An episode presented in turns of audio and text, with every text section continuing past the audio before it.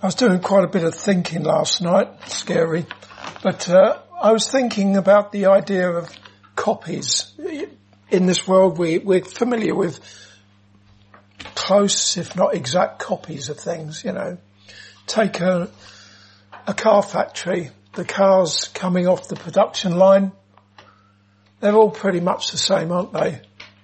Not exactly, but pretty much the same or twins. How about identical twins? Come from the same egg, fertilized by the same sperm. They look the same to us. The mother and father can tell the difference. But they're, one's a copy of the other. They're, they're, they're the same. And uh, but the Bible speaks of Jesus being a copy of God. Or more precisely in Hebrews chapter 1 and verse 3 concerning the Son, the Son of God. Hebrews chapter 1 verse 3, who being the brightness of his glory, that's God's glory, and the express image of his person. I don't know how many times you may have read that little bit there. I'll read it again. Who being the brightness, Jesus being the brightness of God's glory and the express image of his person or the exact representation of his person. That's what is being said about the Son there the exact representation of God. Just think about that for a moment. Can any created thing be said to be the express image of the uncreated God?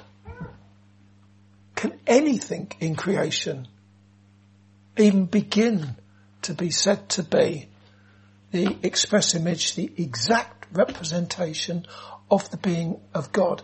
Think about it now. God, He is infinite. He is omnipresent. He knows all things. Everything.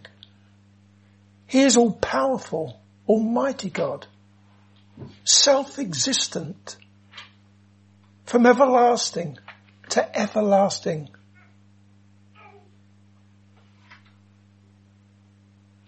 Can, again, can any created thing be said to be an exact representation of the infinite God?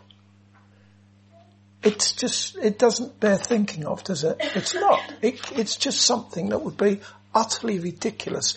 And where I'm going with this is, um, there are those, we know it's about Jesus. Jesus is said to be the express image of God. And yet there are those who will insist that Jesus is not himself God. It doesn't make sense. Can you see that? That to be the exact image of God, only God can be the exact image of God. No creature could even begin to, to, to, to be an exact representation of the infinite God. And so it is. With that understanding that, that, that Jesus is himself God, then we look above and underneath that statement, just a little bit above, where we just a little bit above in, in chapter 1 and verse 2,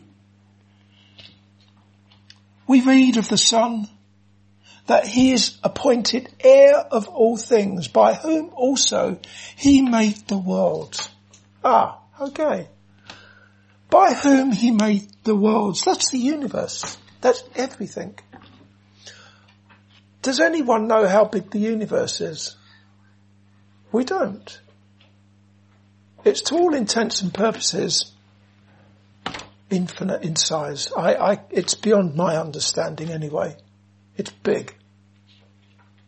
And yet we read that the universe was made by him. The one who is the exact, the express image of God. He made the universe. How about if we drop underneath verse 3 or the, towards the end of it?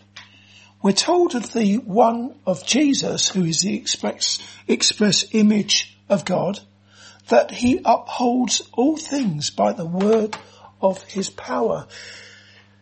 He sustains everything by the utterance of his omnipotence, everything. Upholding all things. Everything that has a heart beating within it in this world from us in here, the animal world, the smallest insects, those hearts are kept beating by Jesus. The tiniest creature. Everything that has lungs and takes in breath is sustained by Jesus.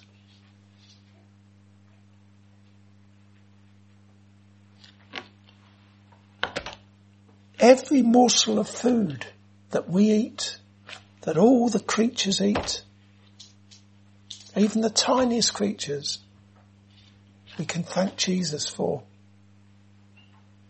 Everything. It says all things. Jesus upholds all things. He sustains all things by the word of his power. That only makes sense when you look at the whole thing together and you see what the author, what the writer of Hebrews is telling us very clearly right from the beginning of this epistle. He is presenting to us Jesus, the eternal Son of God, who is one with the Father, who made all things and who upholds all things, including you and me in here. Just looking at that alone, if there's anyone in here who sees no need of being reconciled to God through faith in Jesus, the one who is himself very God. Today is the day when you really need to bow down low on your belly before that throne of grace, seeking forgiveness and trusting in Jesus, the Son of God, for the forgiveness of your sins. Amen.